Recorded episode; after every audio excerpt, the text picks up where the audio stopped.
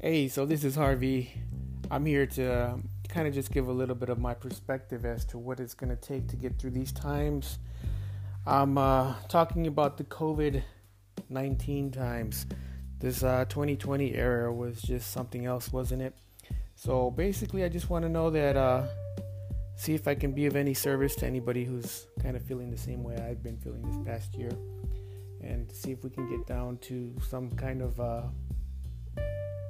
proactive mentality of what the future will be like or how we can get through it, any challenges that we're going through spiritually, mentally, and just kind of take it to another level so that you know that you're not alone and that you're, you know, amongst many people who around the world are going through the same thing.